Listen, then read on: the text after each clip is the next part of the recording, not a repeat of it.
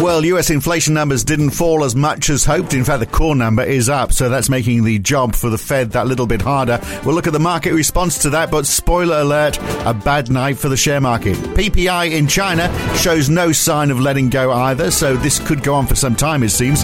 It's getting so serious, even Christine Lagarde is sounding hawkish, and the pound's down because of Brexit. Yes, it's like old times. Brexit. Here we go again. It's Thursday, the 12th of May, 2022. It's the morning call from NAB. Good morning.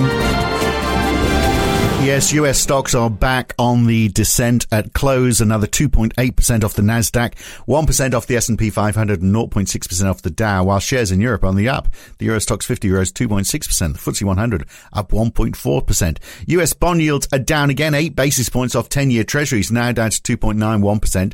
2 years are up 2 basis points to 2.65% and 10-year yields down across Europe too. German bond yields now below 1%. Uh, the climb in the US dollar stalled a bit today, then picked up again. It's up 0.1%. Uh, it did get over 104 on the DXY index. The pound is down 0.6%. The Japanese yen up 0.4%. The Canadian dollar up a quarter percent. Not much movement in the Aussie. It climbed about 0.3% up, but it's given up most of that now. And it's sitting around 69.3 US cents. But oil is back on the rise bigly as Donald Trump would say. We've got a 5.3% rise in WTI, 4.4% for Brent, which is now over $107. The uh, EIA figures had shown that crude output in the US fell last week because of the rising cost of drilling, including uh, the rising labor costs. So inflation is making oil more expensive, which is adding to inflation. That's a feedback loop we don't want to see. Uh, Skye Masters joins me this morning from NAB in Sydney. So Skye, big losses in tech uh, easy to see why inflation fears, isn't it? I mean, particularly those inflation numbers that we saw in the US overnight.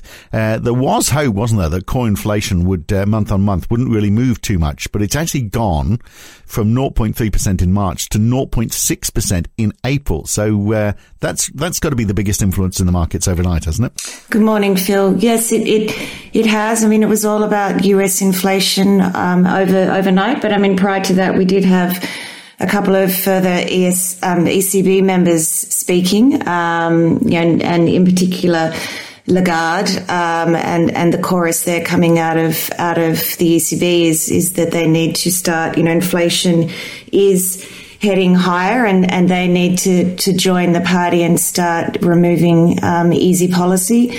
But mm. interestingly, for markets, you know, price action around um, ECB members' comment, commentary was was limited, and, and the focus was really on the US CPI print.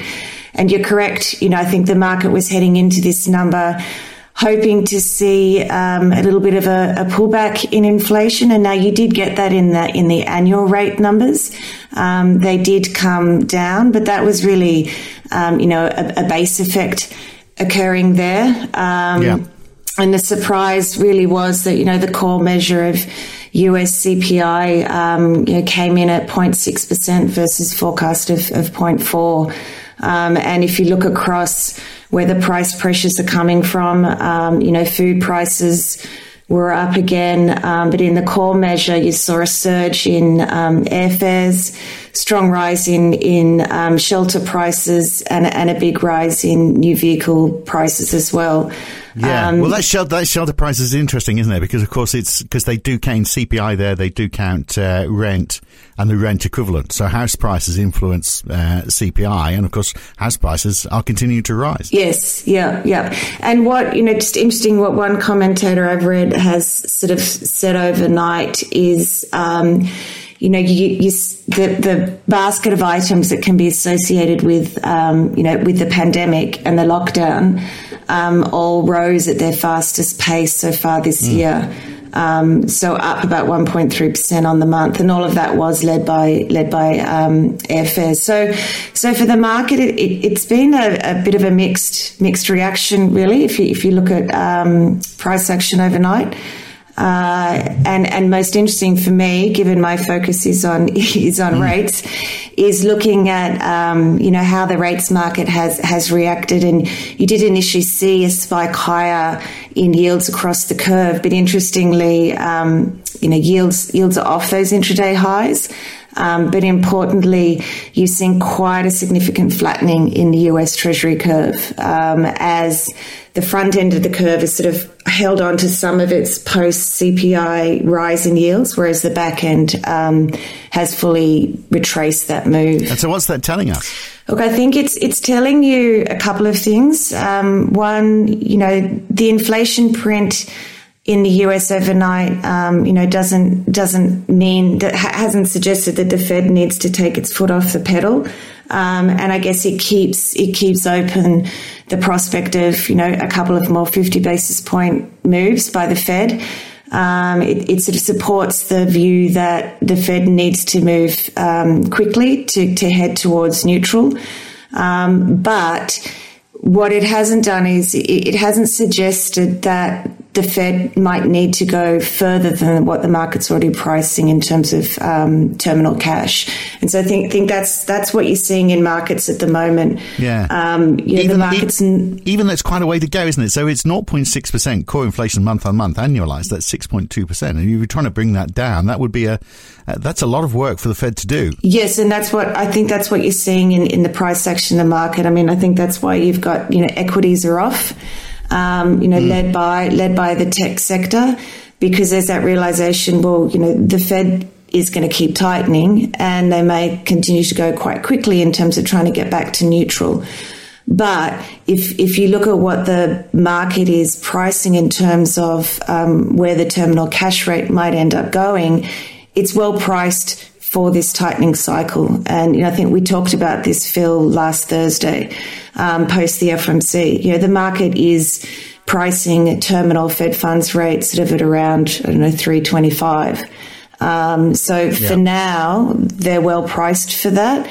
Um, and I think that's why you, you're potentially starting to see longer dated yields consolidating. And we sort of saw Raphael Bostic pretty much saying that, didn't we? He's, he's spoken since those inflation numbers he's supporting the 50 basis point rises for as long as is needed to get to that neutral position uh, or higher, I think he said as well. Uh, so uh, we'll see how it all comes out. It's it's also, and we will we'll, we'll get more Fed speakers. Obviously, there's uh, just a plethora of them at the moment. Uh, on the on the share market, the S and P 500 is now below the 4,000 mark, so that's a bit of a psychological barrier and uh, now well below the 400 day moving average as well. So from a technical perspective, I think that's perhaps something to be concerned about. But as well, uh, not just the uh, the CPI numbers, uh, we uh, we get the PPI numbers, don't we, for April today? That was very high in March. It's, uh, but again, it was expected. It's expected it's going to fall a little. but you know that's what we were saying about the inflation number. the markets aren't going to be too happy if we see that this one also over delivers. No, you know that that's that's correct, Phil. Um, and I, I, think we're in for a bit of a choppy period for markets going forward. Um, yeah, interesting for me if, if I look at if I look at mm. what the you know if I look at what the CPI prints delivered overnight in the US, and if I think you know if we were a couple of months ago um, and you got a print like we had today, uh, I think you know you'd see bond yields higher right across the curve, um, and you know you would have seen the market adding to expectations for the Fed. But as I've said, the market's well priced now for this tightening cycle. Um, and I think, you know, that's why you're going to start to get a bit of this choppy um, price action in, in markets as they try and sort of mm. um, understand really whether, you know, is inflation peaking um, at very, still very high levels? Um, or have we not seen the peak yet? And where are we in Australia with this? Then are we are we priced uh, realistically? Do you think right now? I mean, we saw consumer confidence uh, uh that surprised, didn't it, on the downside yesterday? Yes. So, I mean, in, in Australia, we're, we're also priced for a, a swift turnaround um, by the RBA. So, you know, the RBA moving quickly towards what, you know, what anyone deems as being neutral. Who knows what that is at the moment? But I think that, you know, we're centering it around possibly around two, 250. Um, but, you know, the, I guess one, um, yeah, for Australia, our, our, inflation prints, as we know, are quarterly, not monthly. Um, so you know it, it's a bit harder for us to get a gauge in terms of the official data. We don't we don't have monthly updates on inflation, so it's sort of you know it, it's going to the information flow into our market on how inflation is tracking and how wages are tracking is going to be a lot slower.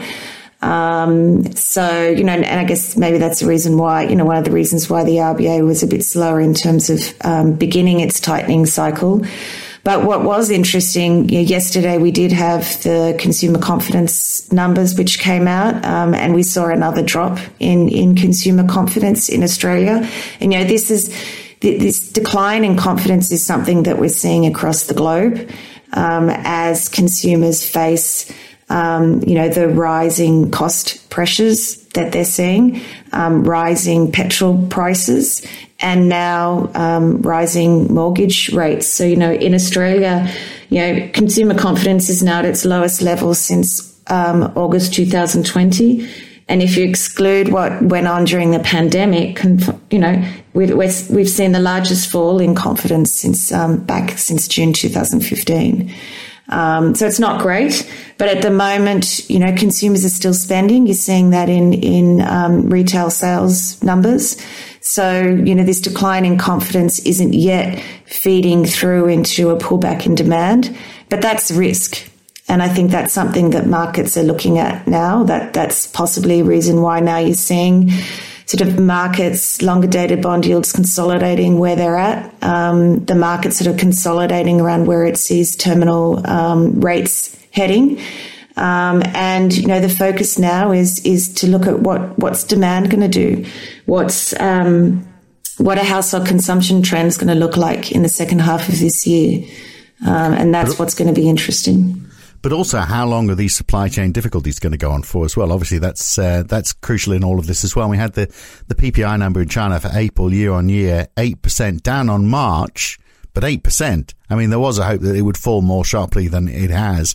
The inflation rate picked up as well, but I think those PPI numbers are not good news. Uh, and look, if we're looking for a sign that inflation might ease, uh, we're not seeing it yet from China, are we? And, you know, those lockdowns likely to perpetuate. I mean, infection numbers are well down, but there are researchers at Shanghai's Fudan University saying uh, that China, and I quote, risks a tsunami of coronavirus infections with 1.6 million deaths if the government abandons its long held zero uh, COVID policy. Uh, and uh, so, you know, it sounds like if, uh, you know, that would scare the living daylights out of President Xi, they're going to carry on with their lockdowns. Uh, and, and that means that, you know, we're, we're going to keep on seeing supply chain difficulties until we see an end to this. Yes. And, and, you know, again, we've talked about this before, but um, a key risk for the second half of this year is, um, you know, ongoing um, supply chain issues feeding through into into higher inflation, um, you know, driven by the lockdowns in China, but also the, um, you know, the you know what's going on in Russia and Ukraine, and um, you know the the banning of you know the the impacts we're going to see on on energy prices in the second half of this year. But if you look at if you look at China's inflation numbers, yes, they did surprise to the upside, um, but they're not seen to to to be high enough to stop um, you know the the sort of rate cuts that are expected next week. So um, yeah, I think the market is still looking um, for a, an easing in policy next week, week of a cut of around 10 basis points in the lending facility. Um, that's still expected. And probably more importantly for China will be um, the sort of activity data prints that we get next week. Um, from China, and they're they're expected to show a weakening in consumer demand. So you know that this goes to that point that you know, inflation, yes, is is rising, but but you know, what's it going to do to um, to consumption? Yeah, absolutely. That's the, the crucial question. As you say, in lots of places, we're not seeing it yet, but we know that it's a real risk.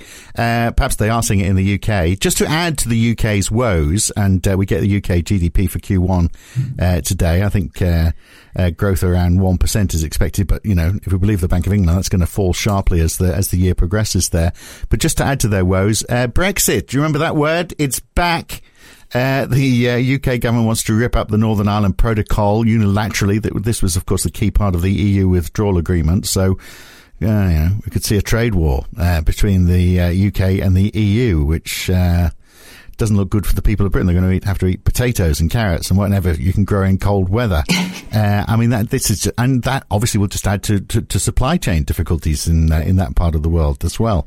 Uh, I don't know there's as much we can say on that apart from the fact it's just another bit of bad news for Britain, isn't it? Yeah, I know. I feel like um, I have to say I'm glad I, I, I don't live in, in London because I don't really like potatoes, so I don't want to be living in that in, in, in that scenario of just eating potatoes. And you know, like I have to say, I, I didn't think that I'd be, you know, when I logged on this morning and, and saw that on the news, I really didn't think, wow, I'd, I'd be sort of we'd be talking about Brexit again. So yeah, you know, there's not. We've done enough on it. We don't need. We, we, talked about it for two years. We don't need to talk about it anymore. No. Apart from the fact that is in the news today. Look, uh, we get U.S. weekly job numbers uh, tonight, and in New Zealand as well. We've got quite a bit. We get food prices, the RBNZ's two-year inflation expectations, which were at 3.3 percent. Uh, the uh, the finance minister is giving his pre-budget speech as well. So quite a bit going out uh, on the other side of the ditch. And I think we get building permits as well for Australia today, don't we? But uh, other than that, uh, it's uh, yeah. Let's look at the, the follow on from uh, those uh, those CPI numbers from the US and see what the markets do over the next 24 hours. Good to talk, Skye. Uh, catch you again soon. Thanks, Phil. Bye. And that is how things are this Thursday morning. I'm Phil Dobbie for NAB. Back again tomorrow morning. Thanks for your company today.